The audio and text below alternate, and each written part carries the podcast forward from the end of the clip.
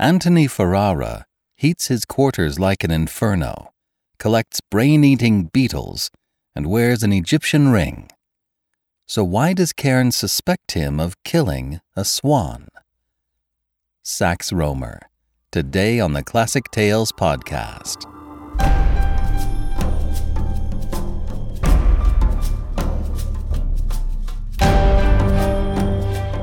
Welcome to the Classic Tales podcast. Thank you for listening. Thank you to all of our financial supporters. We couldn't do this without you, and we really appreciate your support. We've set it up so that for a $5 monthly donation, you get a monthly coupon code for $8 off any audiobook order. Give more and you get more. This way you can easily build out your classic audiobook library. And you help to give more folks like you the chance to discover the classics in a curated and easily accessible format. Go to ClassicTalesAudiobooks.com today and become a financial supporter. You'll be glad you did. Thank you so much. We won a podcast award. The Academy of Interactive and Visual Arts has awarded the Classic Tales podcast with a W3 Gold Award juried by some titans in the top media firms, such as Disney, Condé Nast, and Microsoft, we share this honor with Trevor Noah's Daily Show podcast, MTV's Official Challenge podcast, Broadway Podcast Network, and a few others. Only the top 10% of those who entered were awarded the Gold Award. We're super psyched about that and very, very grateful. 813 the fourth novel in the Arsène Lupin series is now available. Head on over to ClassicTalesAudiobooks.com and pick up this fantastic adventure. If you'd like to save $2 when you get 813, simply enter the coupon code PODCAST. No subscription, no additional purchase necessary. Just enter the word podcast and save 2 bucks. Thank you for your support. Today's story is from the creator of the Fu Manchu series, Sax Rohmer. It was originally titled The Brood of the Witch Queen.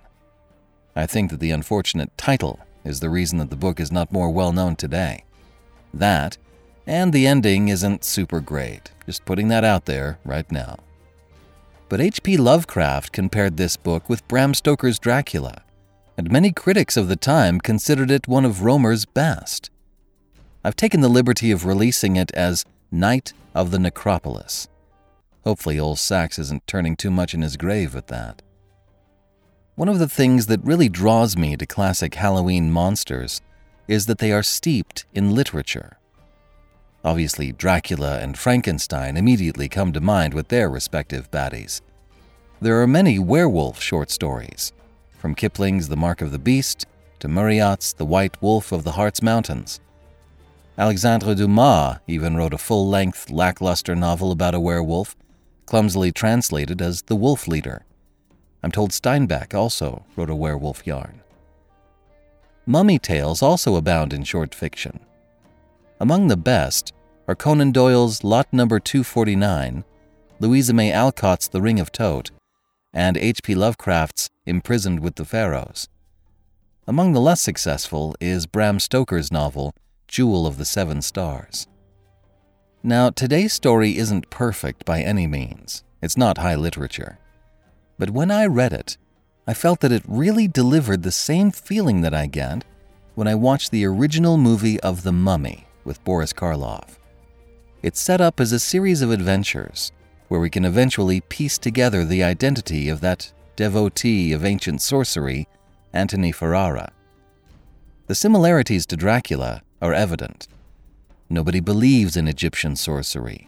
There's only one scholar who's studied enough to stop him, etc. But what can I say? When it comes to magic rings, brain eating beetles, vampires, ancient curses, Egyptian mummies, and the like, I'm always up for it. I hope you are too. And now, Knight of the Necropolis, Part 1 of 8 by Sax Rohmer.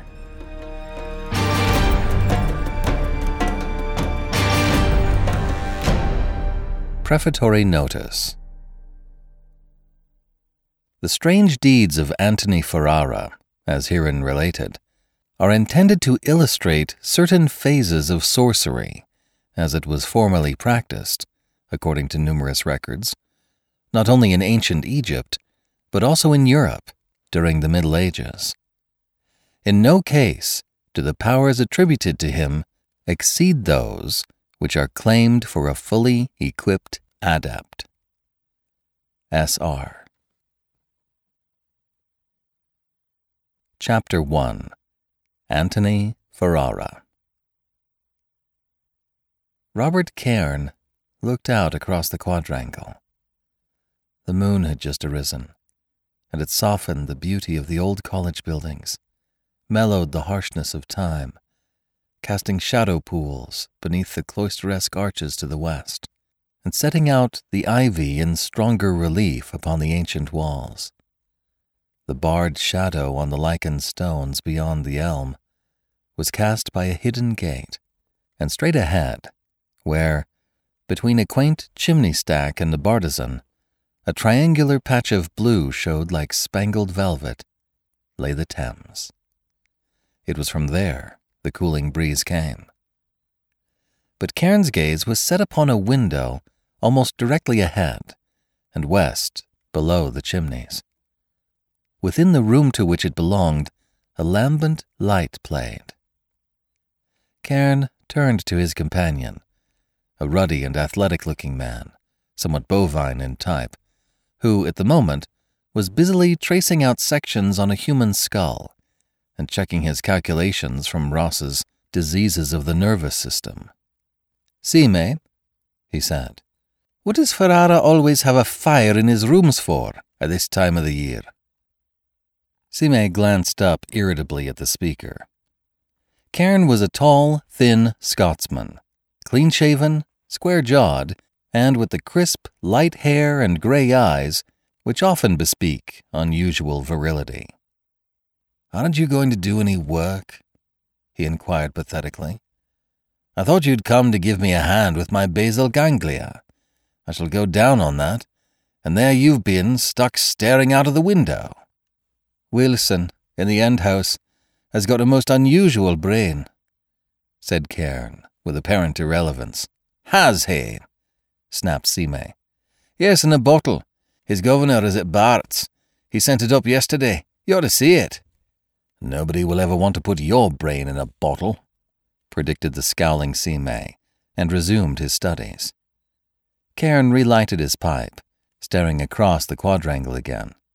Then, You've never been in Ferrara's rooms, have you?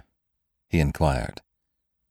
Followed a muffled curse, crash, and the skull went rolling across the floor. Look here, Cairn, cried Sime. I've only got a week or so now, and my nervous system is frantically rocky. I shall go all to pieces on my nervous system. If you want to talk, go ahead. When you're finished, I can begin work. Righto, said Cairn calmly and tossed his pouch across. I want to talk to you about Ferrara.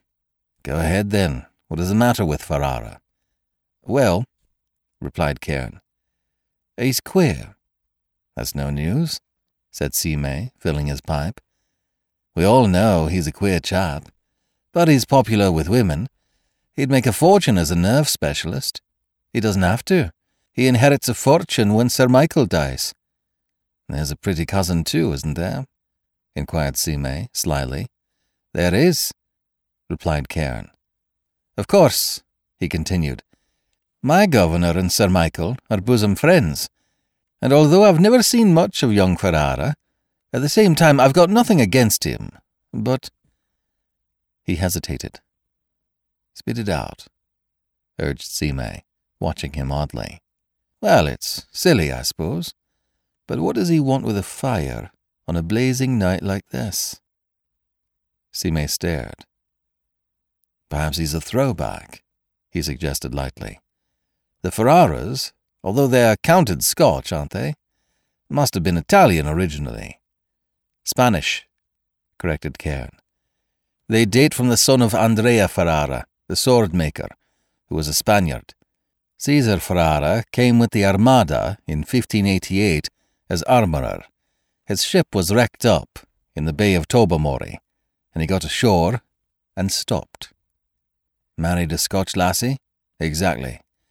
But the genealogy of the family doesn't account for Antony's habits. What habits? Well, look. Cairn waved in the direction of the open window. What does he do in the dark all night with a fire going? Influenza? Nonsense. You've never been in his rooms, have you? No. Very few men have. But as I said before, he's popular with the women. What do you mean? I mean, there have been complaints. Any other man would have been sent down. You think he has influence? The Influence of some sort, undoubtedly. And I can see you have serious doubts about the man, as I have myself. So I can unburden my mind. You recall that sudden thunderstorm on Thursday? Rather. Quite upset me for work. I was out in it. I was lying in a punt in the backwater. You know, our backwater. Lazy dog. To tell you the truth, I was trying to make up my mind whether I should abandon Bones and take the post on the planet, which has been offered me. Pills for the pen, Harley for Fleet. Did you decide? Not then. Something happened, which quite changed my line of reflection. The room was becoming cloudy with tobacco smoke. It was delightfully still. Cairn resumed. A water rat rose within a foot of me and a kingfisher was busy on a twig almost at my elbow.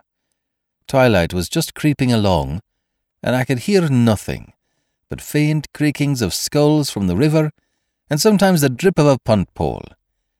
I thought the river seemed to become suddenly deserted. It grew quite abnormally quiet and abnormally dark. But I was so deep in reflection that it never occurred to me to move.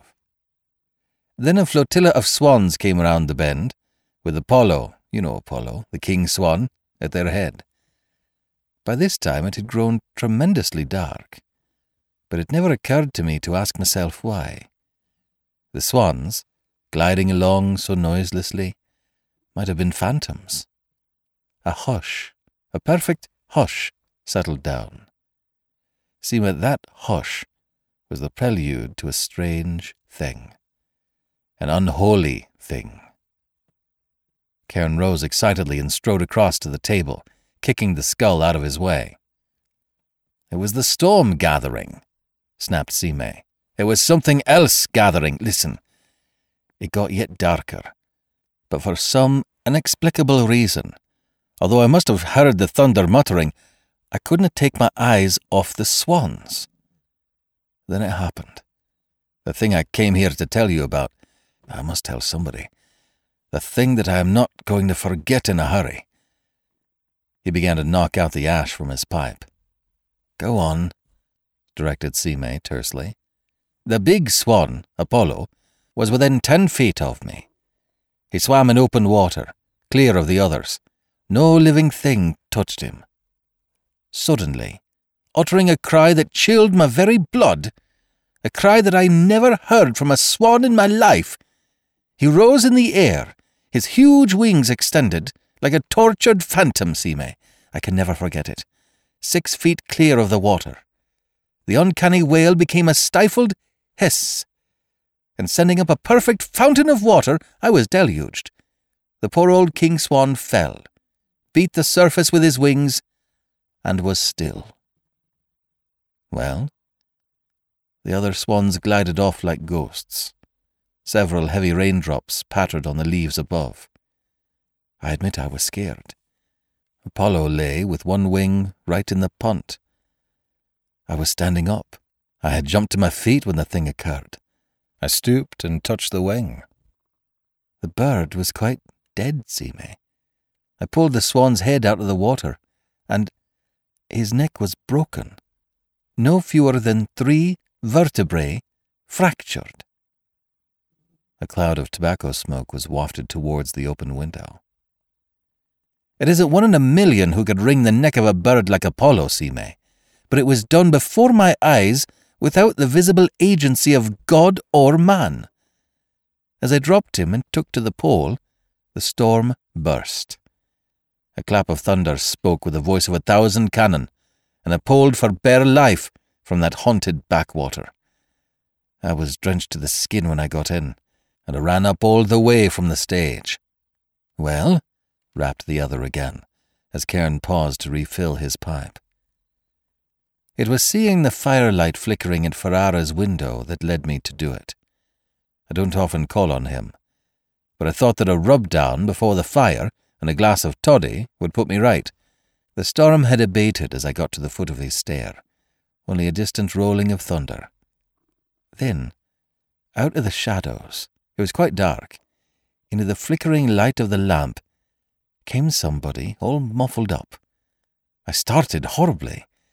It was a girl, quite a pretty girl too, but very pale, and with over bright eyes. She gave me one quick glance up into my face, muttered something, an apology, I think, and drew back again into her hiding place. He's been warned, growled Sime. It will be noticed to quit next time. I ran upstairs and banged on Ferrara's door. He didn't open at first, but shouted out to know who was knocking. When I told him, he let me in and closed the door very quickly. As I went in, a pungent cloud met me. Incense. Incense? His room smelt like a joss house. I told him so. He said he was experimenting with kyphi, the ancient Egyptian stuff used in the temples. It was all dark and hot, phew, like a furnace. Ferrara's rooms always were odd, but since the long vacation I hadn't been in, Good Lord, they're disgusting. How? Ferrara spent vacation in Egypt. I suppose he's brought things back. Things? Yes. Unholy things. But that brings me to something too. I ought to know more about the chap than anybody. Sir Michael Ferrara and the governor have been friends for thirty years. But my father is oddly reticent, quite singularly reticent, regarding Antony. Anyway, have you heard about him? In Egypt? I've heard he got into trouble. For his age, he has a devil of a queer reputation. There's no disguising it. What sort of trouble? I've no idea. Nobody seems to know. But I heard from young Ashby that Ferrara was asked to leave. There's some tale about Kitchener. By Kitchener, Ashby says, but I don't believe it. Well, Ferrara lighted a lamp, an elaborate silver thing, and I found myself in a kind of nightmare museum. There was an unwrapped mummy there, the mummy of a woman. I can't possibly describe it. He had pictures too, photographs. I shan't try to tell you what they represented. I'm not thin skinned, but there are some subjects that no man anxious to avoid bedlam would willingly investigate. On the table by the lamp stood a number of objects such as I had never seen in my life before evidently of great age. He swept them into a cupboard before I had time to look long. Then he went off to get a bath towel, slippers, and so forth. As he passed the fire, he threw something in. A hissing tongue of flame leapt up and died down again. What did he throw in? I am not absolutely certain, so I won't say what I think it was at the moment. Then he began to help me shed my saturated flannels, and he set a kettle on the fire and so forth. You know the personal charm of the man. But there was an unpleasant sense of something, what shall I say, sinister. Ferrara's ivory face was more pale than usual, and he conveyed the idea that he was chewed up, exhausted. Beads of perspiration were on his forehead. Heat of his rooms? No said Cairn shortly. It wasn't that. I had a rub down and borrowed some slacks. Ferrara brewed grog and pretended to make me welcome. Now I come to something which I can't forget. It may be a mere coincidence, but he has a number of photographs in his rooms, good ones, which he has taken himself. I'm not speaking now of the monstrosities, the outrages. I mean views and girls, particularly girls. Well, standing on a queer little easel right under the lamp was a fine picture of Apollo the Swan, Lord of the Backwater. Sime stared dully through the smoke haze. It gave me a sort of shock. continued Cairn. It made me think, harder than ever, of the thing he had thrown in the fire. Then, in his photographic Zenana, was a picture of a girl, whom I am almost sure was the one I had met at the bottom of the stair. Another was of Myra Duquesne. His cousin? Yes. I felt like tearing it from the wall. In fact, the moment I saw it, I stood up to go.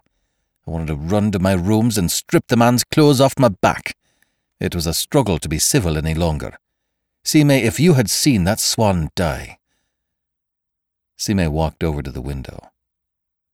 I have a glimmering of your monstrous suspicions, he said slowly. The last man to be kicked out of an English varsity for this sort of thing, as far as I know, was Dr. Dee of St. John's, Cambridge, and that's going back to the 16th century. I know. It's utterly preposterous, of course, but I had to confide in somebody. I'll shift off now, Sime. Sime nodded, staring from the open window. As Cairn was about to close the outer door, Cairn, cried Sime, since you are now a man of letters and leisure, you might drop in and borrow Wilson's brains for me. All right, shouted Cairn. Down in the quadrangle, he stood for a moment, reflecting. Then, acting upon a sudden resolution, he strode over towards the gate and ascended Ferrara's stair. For some time he knocked at the door in vain, but he persisted in his clamoring, arousing the ancient echoes. Finally, the door was opened. Antony Ferrara faced him. He wore a silver grey dressing gown, trimmed with white swan's down, above which his ivory throat rose statuesque. The almond shaped eyes, black as night, gleamed strangely beneath the low, smooth brow. The lank black hair appeared lustreless by comparison. His lips were very red. In his whole appearance there was something repellently effeminate. Can I come in? demanded Cairn abruptly. Is it something important? Ferrara's voice was husky, but not unmusical. Why, are you busy? Well, uh. Ferrara smiled oddly. Oh, a visitor! snapped Cairn. Not at all. Accounts for your delay in opening, said Cairn, and turned on his heel. Mistook me for the proctor in person, I suppose.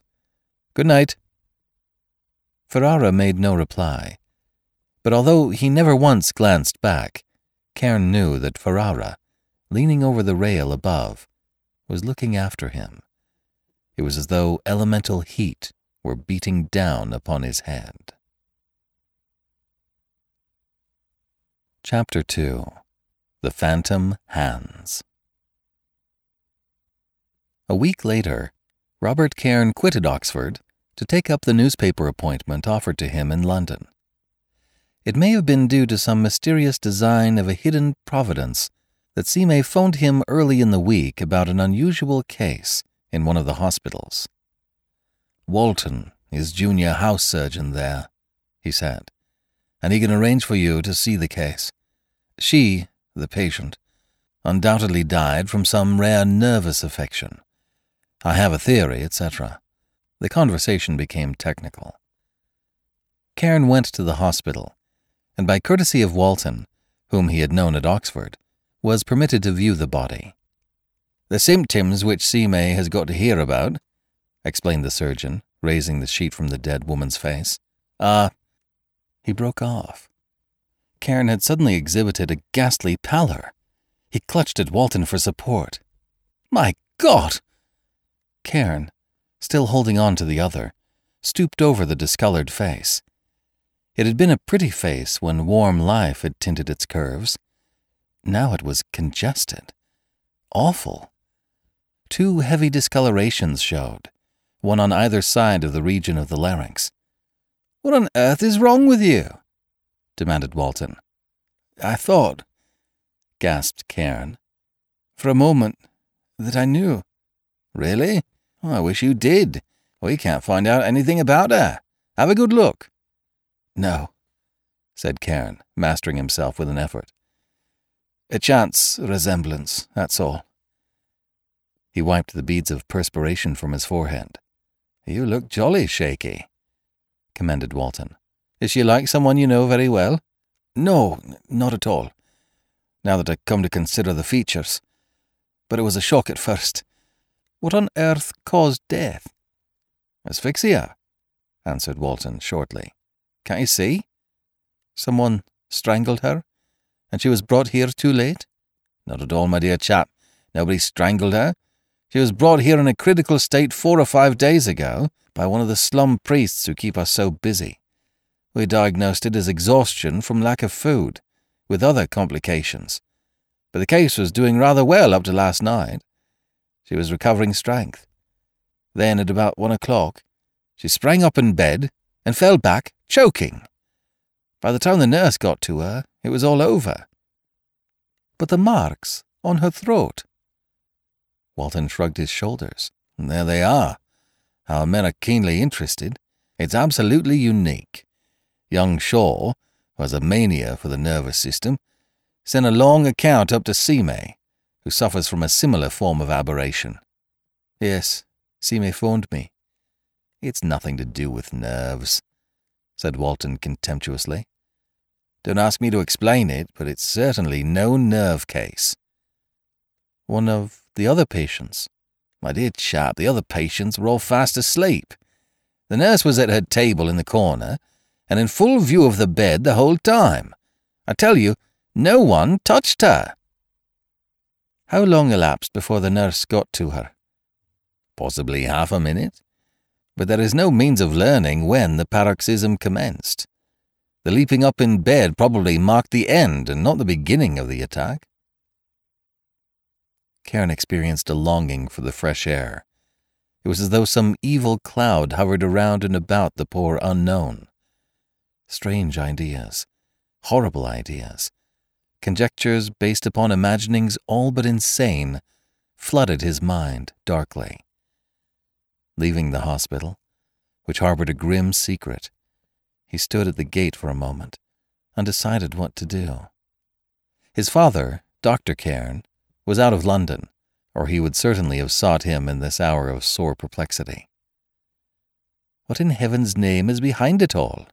he asked himself.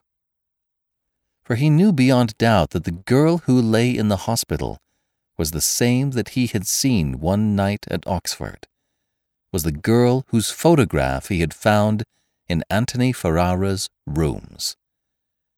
He formed a sudden resolution. A taxicab was passing at that moment, and he hailed it, giving it Sir Michael Ferrara's address. He could scarcely trust himself to think, but frightful possibilities presented themselves to him, repel them how he might. London seemed to grow dark, overshadowed, as once he had seen a Thames backwater grow. He shuddered, as though from a physical chill. The house of the famous Egyptian scholar, dull white behind its rampart of trees, presented no unusual appearances to his anxious scrutiny. What he feared he scarcely knew. What he suspected he could not have defined. Sir Michael, said the servant, was unwell and could see no one. That did not surprise Cairn. Sir Michael had not enjoyed good health since malaria had laid him low in Syria. But Miss Duquesne was home. Cairn was shown into the long, low ceiled room, which contained so many priceless relics of a past civilization. Upon the bookcase stood the stately ranks of volumes, which had carried the fame of Europe's foremost Egyptologist to every corner of the civilized world. This queerly furnished room held many memories for Robert Cairn, who had known it from childhood. But latterly, it had always appeared to him in his daydreams as the setting for a dainty figure. It was here that he had first met Myra Duquesne, Sir Michael's niece, when, fresh from a Norman convent, she had come to shed light and gladness upon the somewhat somber household of the scholar. He often thought of that day. He could recall every detail of the meeting. Myra Duquesne came in, pulling aside the heavy curtains that hung in the arched entrance. With a granite Osiris flanking her slim figure on one side and a gilded sarcophagus on the other, she burst upon the visitor, a radiant vision in white. The light gleamed through her soft brown hair, forming a halo for a face that Robert Cairn knew for the sweetest in the world. Why, Mr. Cairn, she said, and blushed entrancingly. We thought you had forgotten us. That's not a little bit likely, he replied, taking her proffered hand, and there was that in his voice and in his look which made her lower her frank grey eyes. I've only been in London a few days, and I find that press work is more exacting than I had anticipated. Did you want to see my uncle very particularly? asked Myra. In a way, yes. I suppose he could not manage to see me. Myra shook her head. Now that the flush of excitement had left her face, Cairn was concerned to see how pale she was and what dark shadows lurked beneath her eyes. Sir Michael is not seriously ill? he asked quickly. Only one of the visual attacks? Yes. At least it began with one. She hesitated, and Cairn saw to his consternation that her eyes became filled with tears. The real loneliness of her position, now that her guardian was ill, the absence of a friend in whom she could confide her fears, suddenly grew apparent to the man who sat watching her. You are tired out, he said gently. You have been nursing him? She nodded and tried to smile.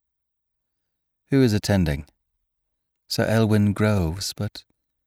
Shall I wire for my father? We wired for him yesterday. What? To Paris? Yes, at my uncle's wish. Cairn started. Then he thinks he is seriously ill himself. I cannot say, answered the girl wearily. His behavior is queer. He will allow no one in his room and barely consents to see Sir Elwyn. Then, twice recently, he has awakened in the night and made a singular request. What is that? He has asked me to send for his solicitor in the morning, speaking harshly and almost as though he hated me. I don't understand. Have you complied? Yes, and on each occasion he has refused to see the solicitor when he has arrived. I gather that you have been acting as night attendant? I remain in an adjoining room. He is always worse at night. Perhaps it is telling on my nerves, but last night. Again she hesitated, as though doubting the wisdom of further speech. But a brief scrutiny of Cairn's face, with deep anxiety to be read in his eyes, determined her to proceed. I had been asleep, and I must have been dreaming, for I thought that a voice was chanting quite near to me. Chanting? Yes. It was horrible in some way. Then a sensation of intense coldness came. It was as though some icily cold creature fanned me with its wings. I cannot describe it, but it was numbing. I think I must have felt as those poor travellers do who succumb to the temptation to sleep in the snow.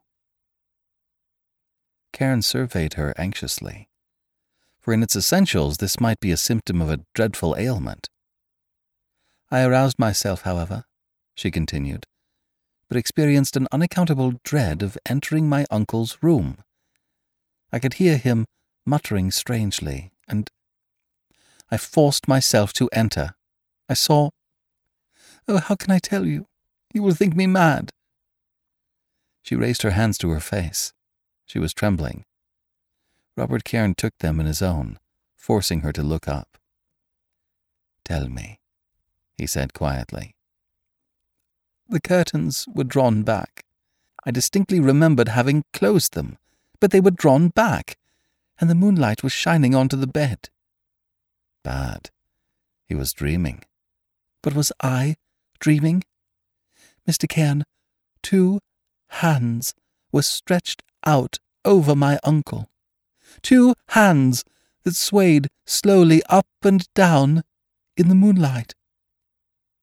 Cairn leapt to his feet, passing his hand over his forehead. Go on, he said. I. I cried out, but not loudly. I think I was very near to swooning. The hands were withdrawn into the shadow, and my uncle awoke and sat up. He asked, in a low voice, if I were there, and I ran to him. Yes. He ordered me very coldly to phone for his solicitor at nine o'clock this morning, and then fell back, and was asleep again almost immediately. The solicitor came and was with him for nearly an hour. He sent for one of his clerks, and they both went away at half past ten. Uncle has been in a sort of dazed condition ever since. In fact, he has only once aroused himself to ask for Dr. Cairn. I had a telegram sent immediately. The governor will be here tonight, said Cairn confidently. Tell me, the hands which you thought you saw, was there anything peculiar about them? In the moonlight, they seemed to be of a dull white colour. There was a ring on one finger. A green ring. Oh! She shuddered. I can see it now. You would know it again? Anywhere. Actually, there was no one in the room, of course. No one. It was some awful illusion. But I can never forget it. Chapter 3 The Ring of Thoth Half Moon Street was very still. Midnight had sounded nearly half an hour. But still Robert Cairn paced up and down his father's library.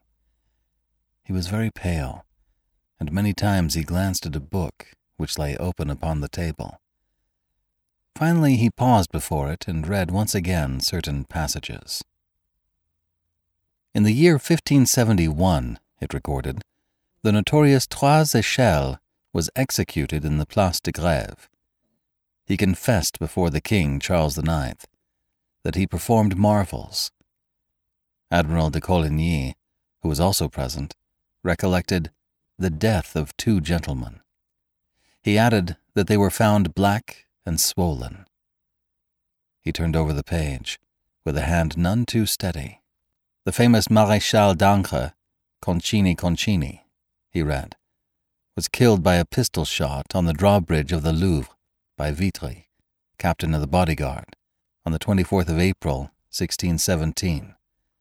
It was proved that the Maréchal and his wife made use of wax images, which they kept in coffins. Cairn shut the book hastily and began to pace the room again. Oh, it is utterly, fantastically incredible, he groaned. Yet with my own eyes I saw. He stepped to a bookshelf and began to look for a book which, so far as his slight knowledge of the subject bore him, would possibly throw light upon the darkness. But he failed to find it. Despite the heat of the weather, the library seemed to have grown chilly. He pressed the bell. Marston, he said to the man who presently came. You must be very tired, but Dr. Cairn will be here within an hour. Tell him that I have gone to Sir Michael Ferrara's. But it's after twelve o'clock, sir. I know it is. Nevertheless, I am going. Very good, sir. You will wait there for the doctor? Exactly, Marston. Good night. Good night, sir. Robert Cairn went out into Half Moon Street. The night was perfect and the cloudless sky lavishly gemmed with stars. He walked on heedlessly, scarce noting in which direction. An awful conviction was with him, growing stronger each moment, that some mysterious menace, some danger unclassifiable, threatened Myra Duquesne. What did he suspect? He could give it no name. How should he act? He had no idea. Sir Elwyn Groves, whom he had seen that evening, had hinted broadly at mental trouble as the solution of Sir Michael Ferrara's peculiar symptoms. Although Sir Michael had had certain transactions with his solicitor during the early morning, he had apparently forgotten all about the matter, according to the celebrated physician. Between ourselves, Cairn, Sir Elwyn had confided, I believe he altered his will. The inquiry of a taxi driver interrupted Cairn's meditations. He entered the vehicle, giving Sir Michael Ferrara's address. His thoughts persistently turned to Myra Duquesne, who at that moment would be lying, listening for the slightest sound from the sick room, who would be fighting down fear, that she might do her duty to her guardian, fear of the waving phantom hands. The cab sped through the almost empty streets, and at last, rounding a corner, rolled up the tree lined avenue, past three or four houses lighted only by the glitter of the moon, and came to a stop before that of Sir Michael Ferrara. Lights shone from the many windows. The front porch was open, and light streamed out into the porch. My God! cried Cairn, leaping from the cab. My God, what has happened? A thousand fears, a thousand reproaches flooded his brain with frenzy. He went racing up to the steps and almost threw himself upon the man who stood half dressed in the doorway. Felton, he whispered hoarsely, what has happened? Who? Sir Michael, sir, answered the man. I thought. His voice broke. You were the doctor, sir. Miss Myra. She fainted away, sir. Mrs. Hume is with her in the library now. Cairn thrust past the servant and ran into the library. The housekeeper and a trembling maid were bending over Myra Duquesne, who lay fully dressed, white and still, upon a Chesterfield. Cairn unceremoniously grasped her wrist, dropped upon his knees, and placed his ear to the still breast. Thank God, he said. It is only a swoon. Look after her, Mrs. Hume. The housekeeper, with set face, lowered her head, but did not trust herself to speak. Cairn went out into the hall and tapped Felton on the shoulder. The man turned with a great start. What happened? he demanded. Is Sir Michael? Felton nodded. Five minutes before you came, sir. His voice was hoarse with emotion. Miss Myra came out of her room. She thought someone called her. She rapped on Mrs. Hume's door, and Mrs. Hume, who was just retiring, opened it. She also thought she had heard someone calling Miss Myra out on the stairhead. Well? There was no one there, sir. Everyone was in bed. I was just undressing myself. But there was a sort of faint perfume. Something like a church. Only disgusting, sir. How disgusting? Did you smell it? No, sir, never. Mrs. Hume and Miss Myra have noticed it in the house on other nights, and one of the maids, too. It was very strong, I'm told, last night. Oh, sir, as they stood by the door, they heard a horrid kind of choking scream. They both rushed to Sir Michael's room and. Yes, yes? He was lying half out of bed, sir. Dead? Seemed like he'd been strangled, they told me. And. Who is with him now? The man grew ever paler. No one, Mr. Cairn, sir. Miss Myra screamed out that there were two hands just unfastening from his throat, and as she and Mrs. Hume got to the door, and there was no living soul in the room, sir, I might as well out with it. We were all afraid to go in. Cairn turned and ran up the stairs. The upper landing was in darkness, and the door of the room which he knew to be Sir Michael's stood wide open. As he entered, a faint scent came to his nostrils. It brought him up short at the threshold, with a chill of supernatural dread. The bed was placed between the windows, and one curtain had been pulled aside, admitting a flood of moonlight. Cairn remembered that Myra had mentioned this circumstance in connection with the disturbance of the previous night. Who in God's name opened that curtain? he muttered. Fully in the cold white light lay Sir Michael Ferrara, his silver hair gleaming and his strong angular face upturned to the intruding rays. His glazed eyes were staring from their sockets. His face was nearly black, and his fingers were clutching the sheets in a death grip. Cairn had need of all his courage to touch him. He was quite dead. Someone was running up the stairs. Cairn turned, half dazed, anticipating the entrance of a local medical man. Into the room ran his father, switching on the light as he did so. A grayish tinge showed through his ruddy complexion. He scarcely noticed his son. Ferrara! he cried, coming up to the bed. Ferrara! He dropped on his knees beside the dead man. Ferrara, old fellow. His cry ended in something like a sob. Robert Cairn turned, choking, and went downstairs. In the hall stood Felton and some other servants. Miss Duquesne? She has recovered, sir. Mrs. Hume has taken her to another bedroom. Cairn hesitated, then walked into the deserted library, where a light was burning. He began to pace up and down, clenching and unclenching his fists. Presently, Felton knocked and entered. Clearly, the man was glad of the chance to talk to someone. Mr. Antony has been phoned at Oxford, sir. I thought you might like to know. He is motoring down, sir, and will be here at four o'clock. Thank you, said Cairn shortly.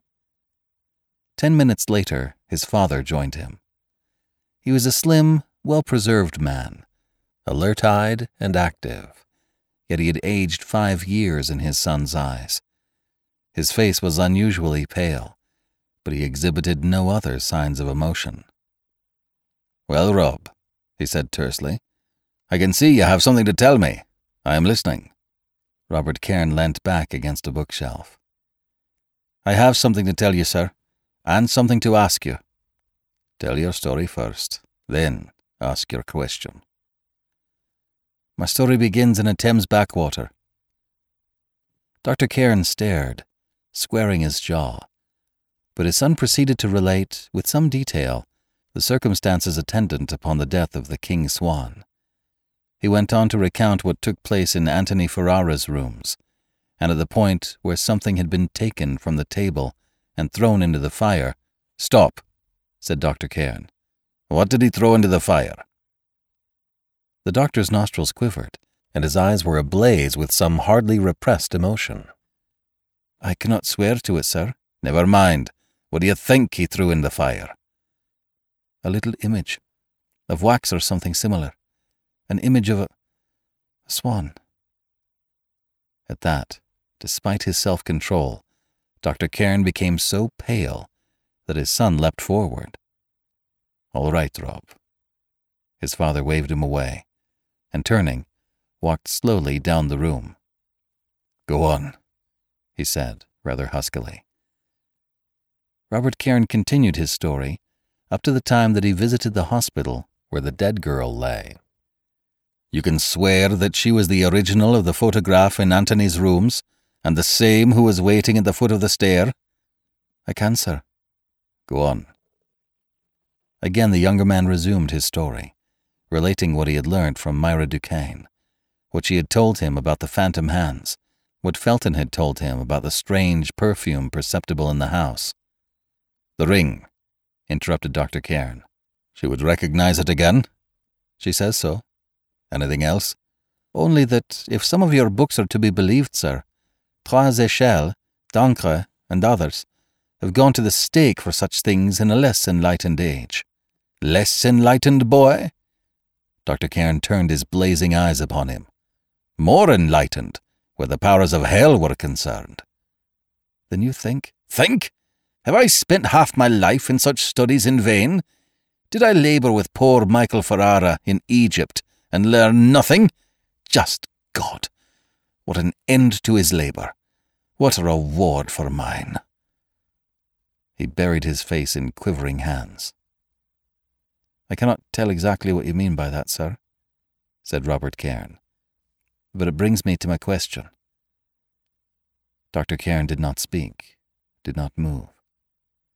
Who is Antony Ferrara? The doctor looked up at that, and it was a haggard face he raised from his hands. You have tried to ask me that before. I ask now, sir, with better prospect of receiving an answer. Yet I can give you none, Rob. Why, sir? Are you bound to secrecy? In a degree, yes. But the real reason is this. I don't know. You don't know? I have said so. Good God, sir, you amaze me. I have always felt certain that he was really no Ferrara, but an adopted son, yet it had never entered my mind that you were ignorant of his origin. You have not studied the subjects which I have studied, nor do I wish that you should. Therefore it is impossible, at any rate now, to pursue that matter further.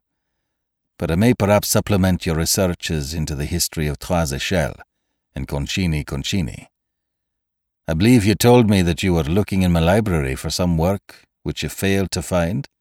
I was looking for Monsieur Chabas' translation of the Papyrus Harris. What do you know of it? I once saw a copy in Antony Ferrara's rooms. Dr. Cairn started slightly. Indeed. It happens that my copy is here. I lent it quite recently to Sir Michael. It is probably somewhere on the shelves. He turned on more lights and began to scan the rows of books. Presently, Here it is, he said, and took down and opened the book on the table. This passage may interest you. He laid his finger upon it. His son bent over the book and read the following Hai, the evil man, was a shepherd. He had said, Oh, that I might have a book of spells that would give me resistless power. He obtained a book of the formulas. By the divine powers of these he enchanted men. He obtained a deep vault furnished with implements. He made waxen images of men and love charms. And then he perpetrated all the horrors that his heart conceived. Flinders Petrie, said Dr. Cairn, mentions the Book of Thoth as another magical work conferring similar powers. But surely, sir, after all, is the twentieth century. This is mere superstition. I thought so. Once, replied Dr. Cairn. But I have lived to know that Egyptian magic was a real and a potent force. A great part of it was no more than a kind of hypnotism. But there were other branches. Our most learned modern works are as children's nursery rhymes besides such a writing as the Egyptian ritual of the dead. God forgive me, what have I done? You cannot reproach yourself in any way, sir. Can I not? said Dr. Cairn hoarsely. Ah, Rob, you don't know. There came a rap on the door, and a local practitioner entered. This is a singular case, Dr. Cairn, he began diffidently. An autopsy? Nonsense, cried Dr. Cairn. Sir Elwyn Groves had foreseen it. So had I. But there are distinct marks of pressure on either side of the windpipe. Certainly. These marks are not uncommon in such cases. Sir Michael had resided in the East and had contracted a form of plague. Virtually he died from it. The thing is highly contagious, and it is almost impossible to rid the system of it. A girl died in one of the hospitals this week, having identical marks on the throat. He turned to his son. You saw her, Rob? Robert Cairn nodded, and finally the local man withdrew, highly mystified but unable to contradict so celebrated a physician as Dr. Bruce Cairn. The latter seated himself in an armchair and rested his chin in the palm of his left hand. Robert Cairn paced restlessly about the library. Both were waiting expectantly. At half past two, Felton brought in a tray of refreshments, but neither of the men attempted to avail themselves of the hospitality. Miss Duquesne? asked the younger. She has gone to sleep, sir. Good, muttered Dr. Cairn. Blessed is youth. Silence fell again upon the man's departure, to be broken but rarely, despite the tumultuous thoughts of those two minds, until, at about a quarter to three, the faint sound of a throbbing motor brought Dr. Cairn sharply to his feet. He looked towards the window. Dawn was breaking. The car came roaring along the avenue and stopped outside the house. Dr. Cairn and his son glanced at one another. A brief tumult and hurried exchange of words sounded in the hall. Footsteps were heard ascending the stairs. Then came silence.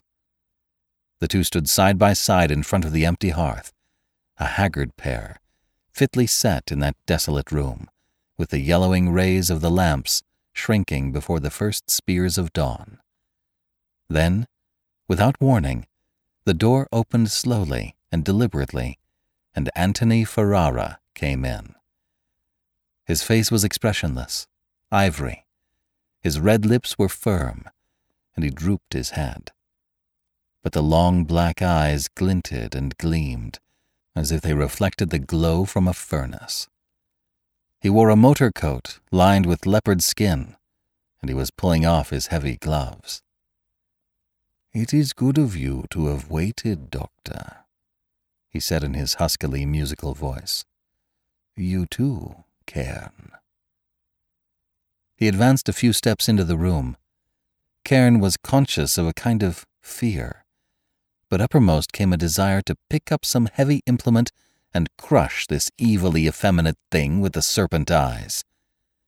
Then he found himself speaking. The words seemed to be forced from his throat.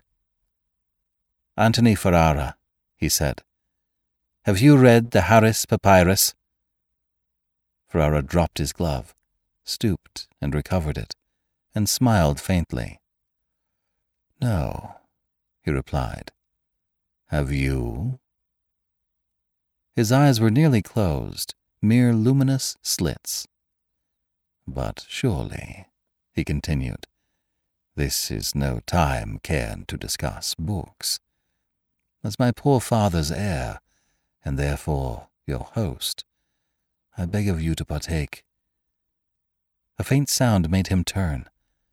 Just within the door, where the light from the reddening library windows touched her as if with sanctity, stood Myra Duquesne in her night robe, her hair unbound and her little bare feet gleaming whitely upon the red carpet. Her eyes were wide open, vacant of expression, but set upon Antony Ferrara's ungloved left hand.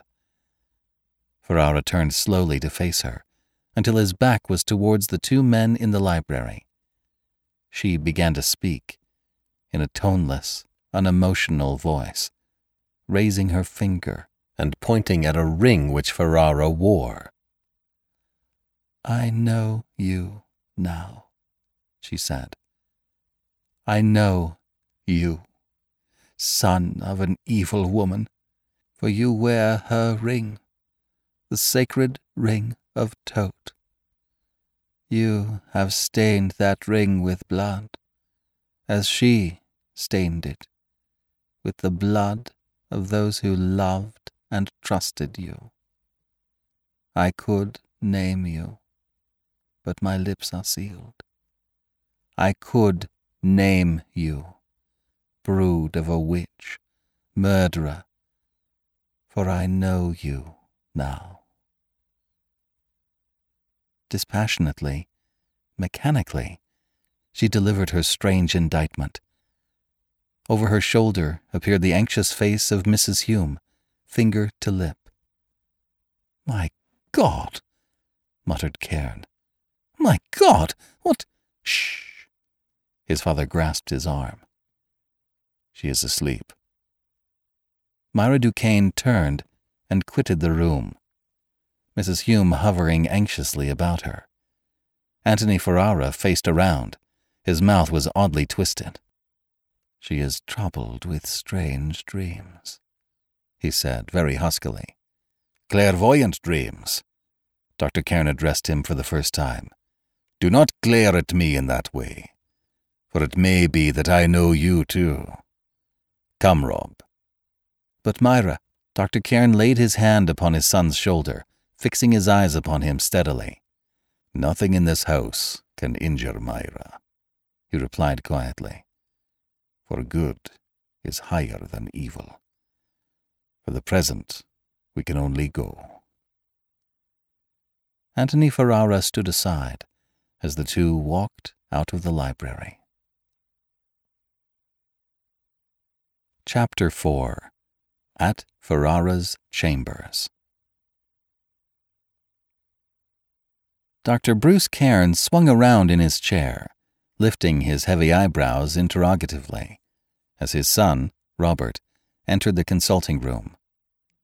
Half Moon Street was bathed in almost tropical sunlight, but already the celebrated physician had sent those out from his house to whom the sky was overcast, whom the sun would gladden no more, and a group of anxious eyed sufferers yet awaited his scrutiny in an adjoining room. Hello, Rob.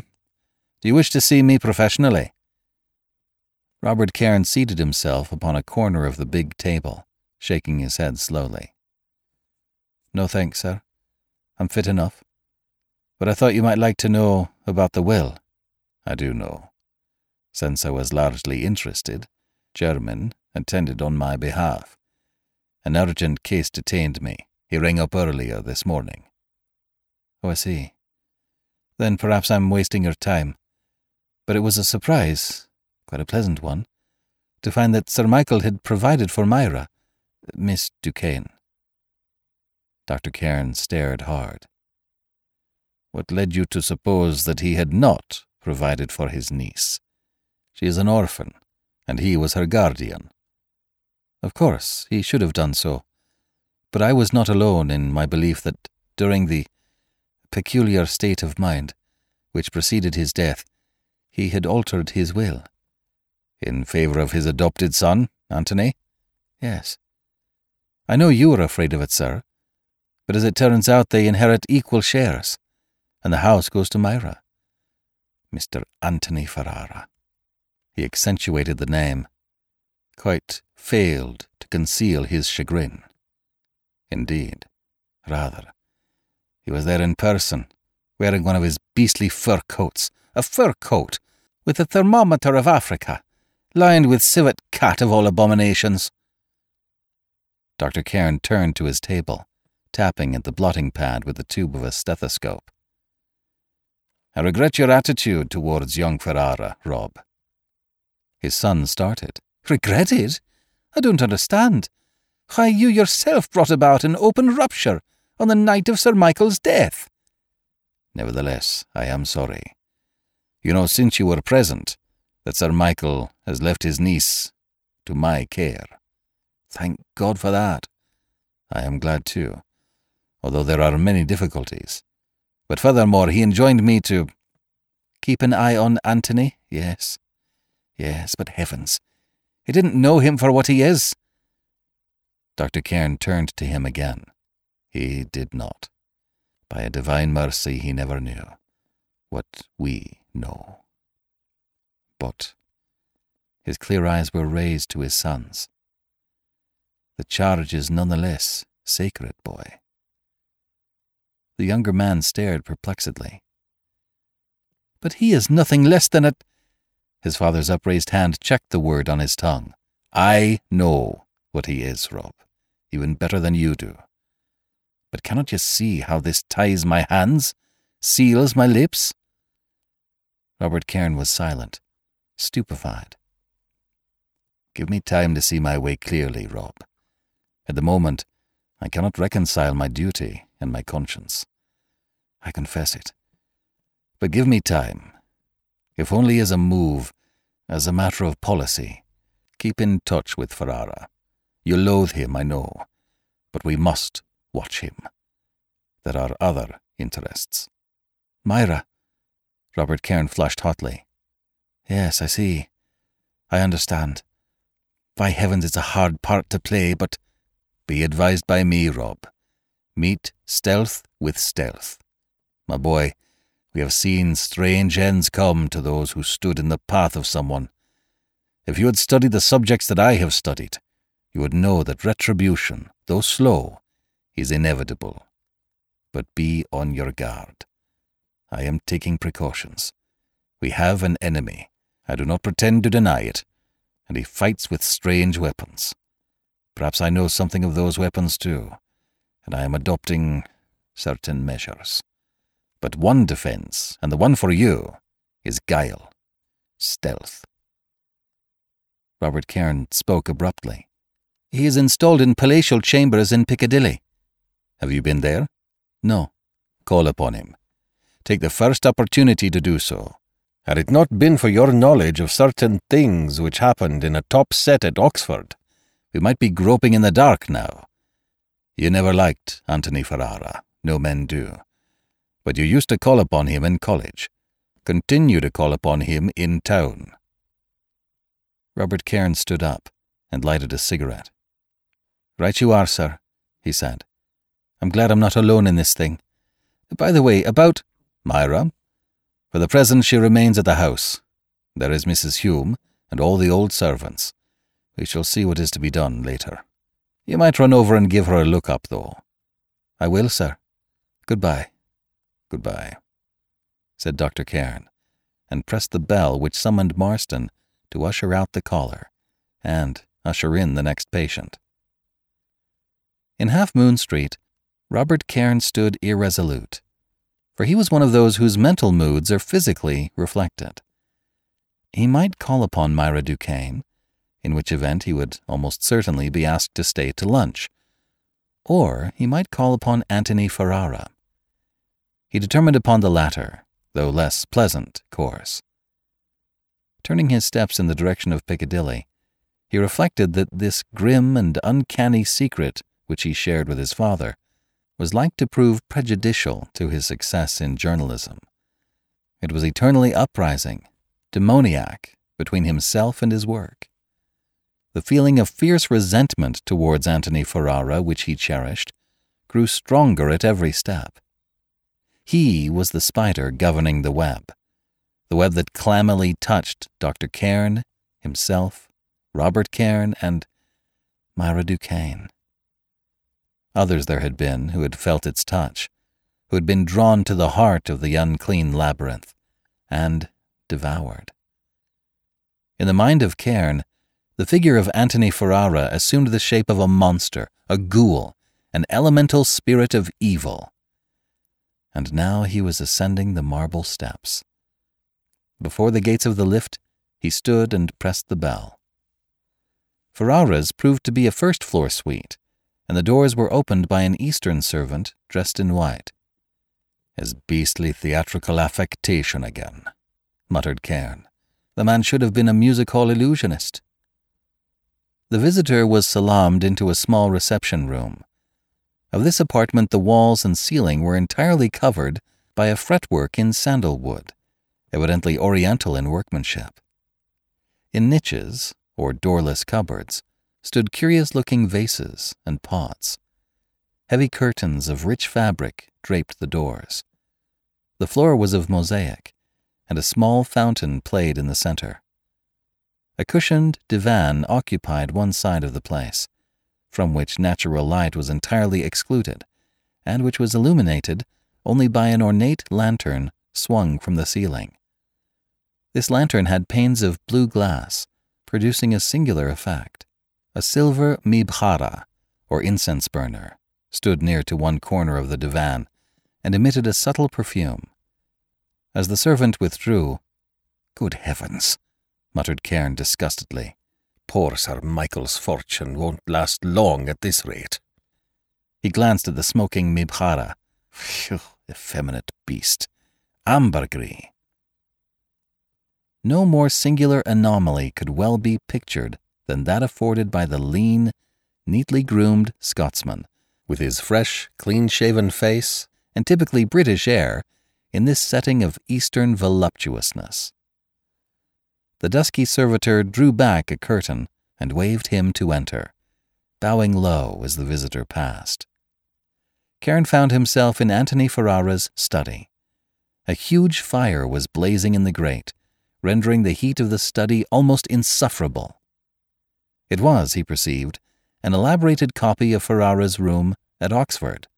Infinitely more spacious, of course, but by reason of the rugs, cushions, and carpets with which its floor was strewn, suggestive of great opulence.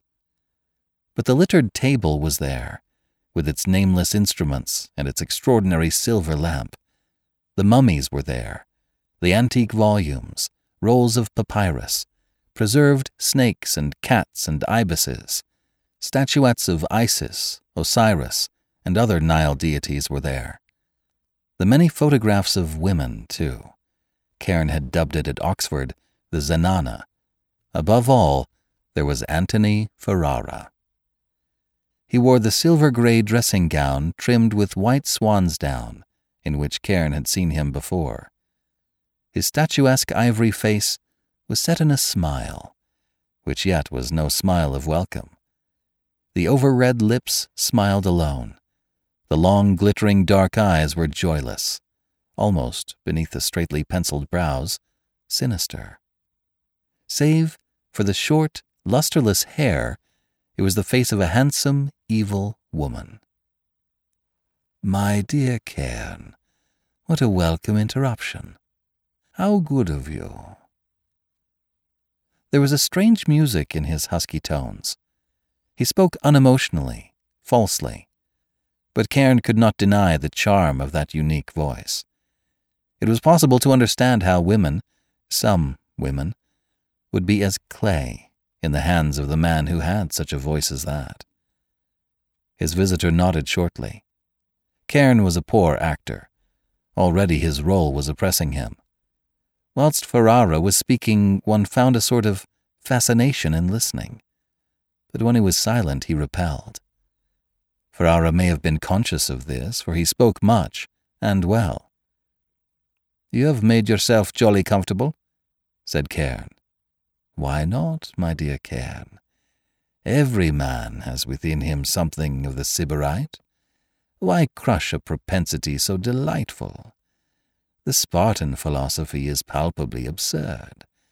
It is that of one who finds himself in a garden filled with roses, and who holds his nostrils, who perceives their shady bowers, but chooses to burn in the sun, who, ignoring the choice fruits which tempt his hand and court his palate, stoops to pluck bitter herbs from the wayside.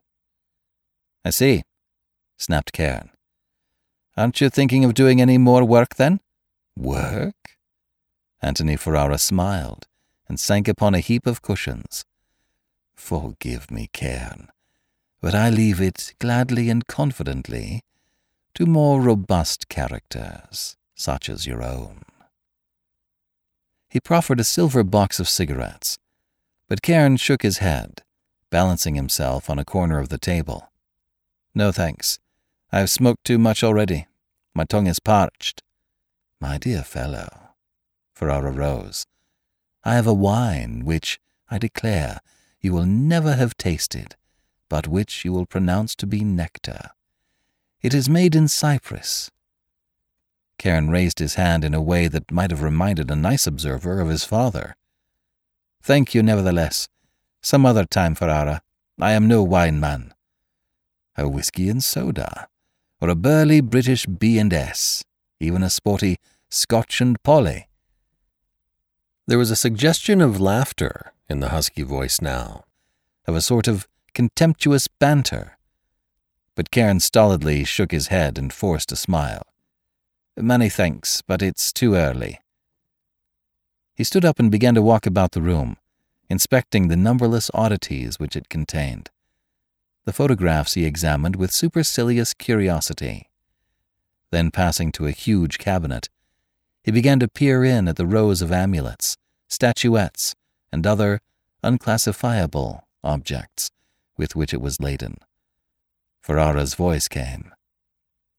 That head of a priestess on the left, Cairn, is of great interest. The brain had not been removed and quite a colony of Dermestes beetles had propagated in the cavity.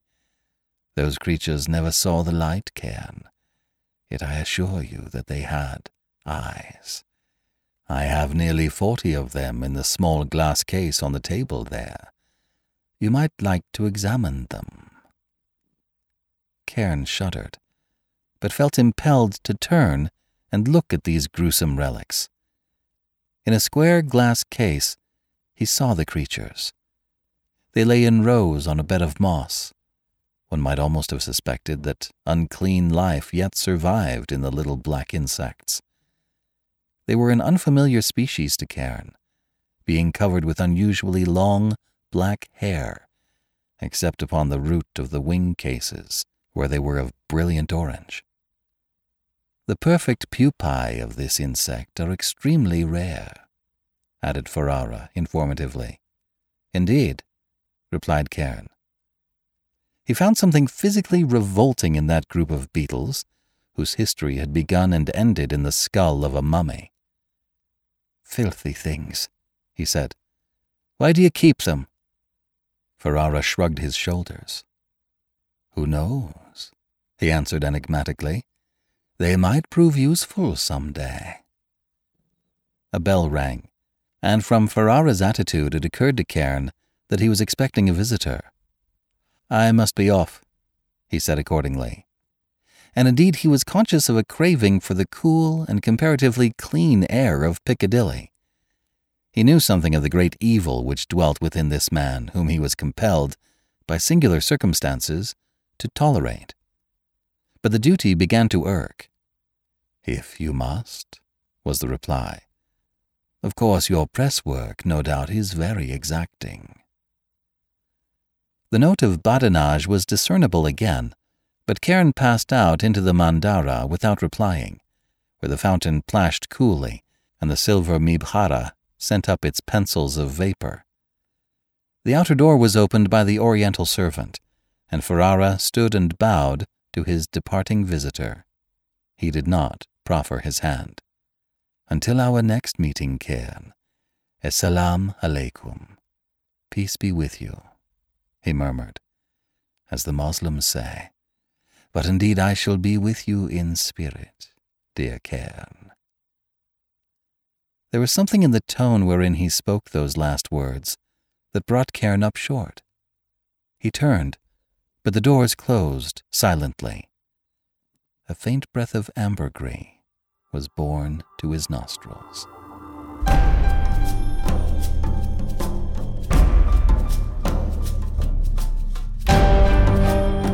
This is BJ Harrison.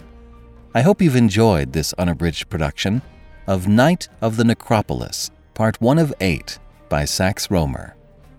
If you have enjoyed this book, please visit our website at classictalesaudiobooks.com and pick up your copy of 813 the fourth Arsène Lupin adventure. And please rate and review us if you can. It really helps other folks to find our show. Thank you for joining me today and allowing classic literature to awaken your better self. Please join me every week, and we'll rediscover the greatest stories ever put to paper.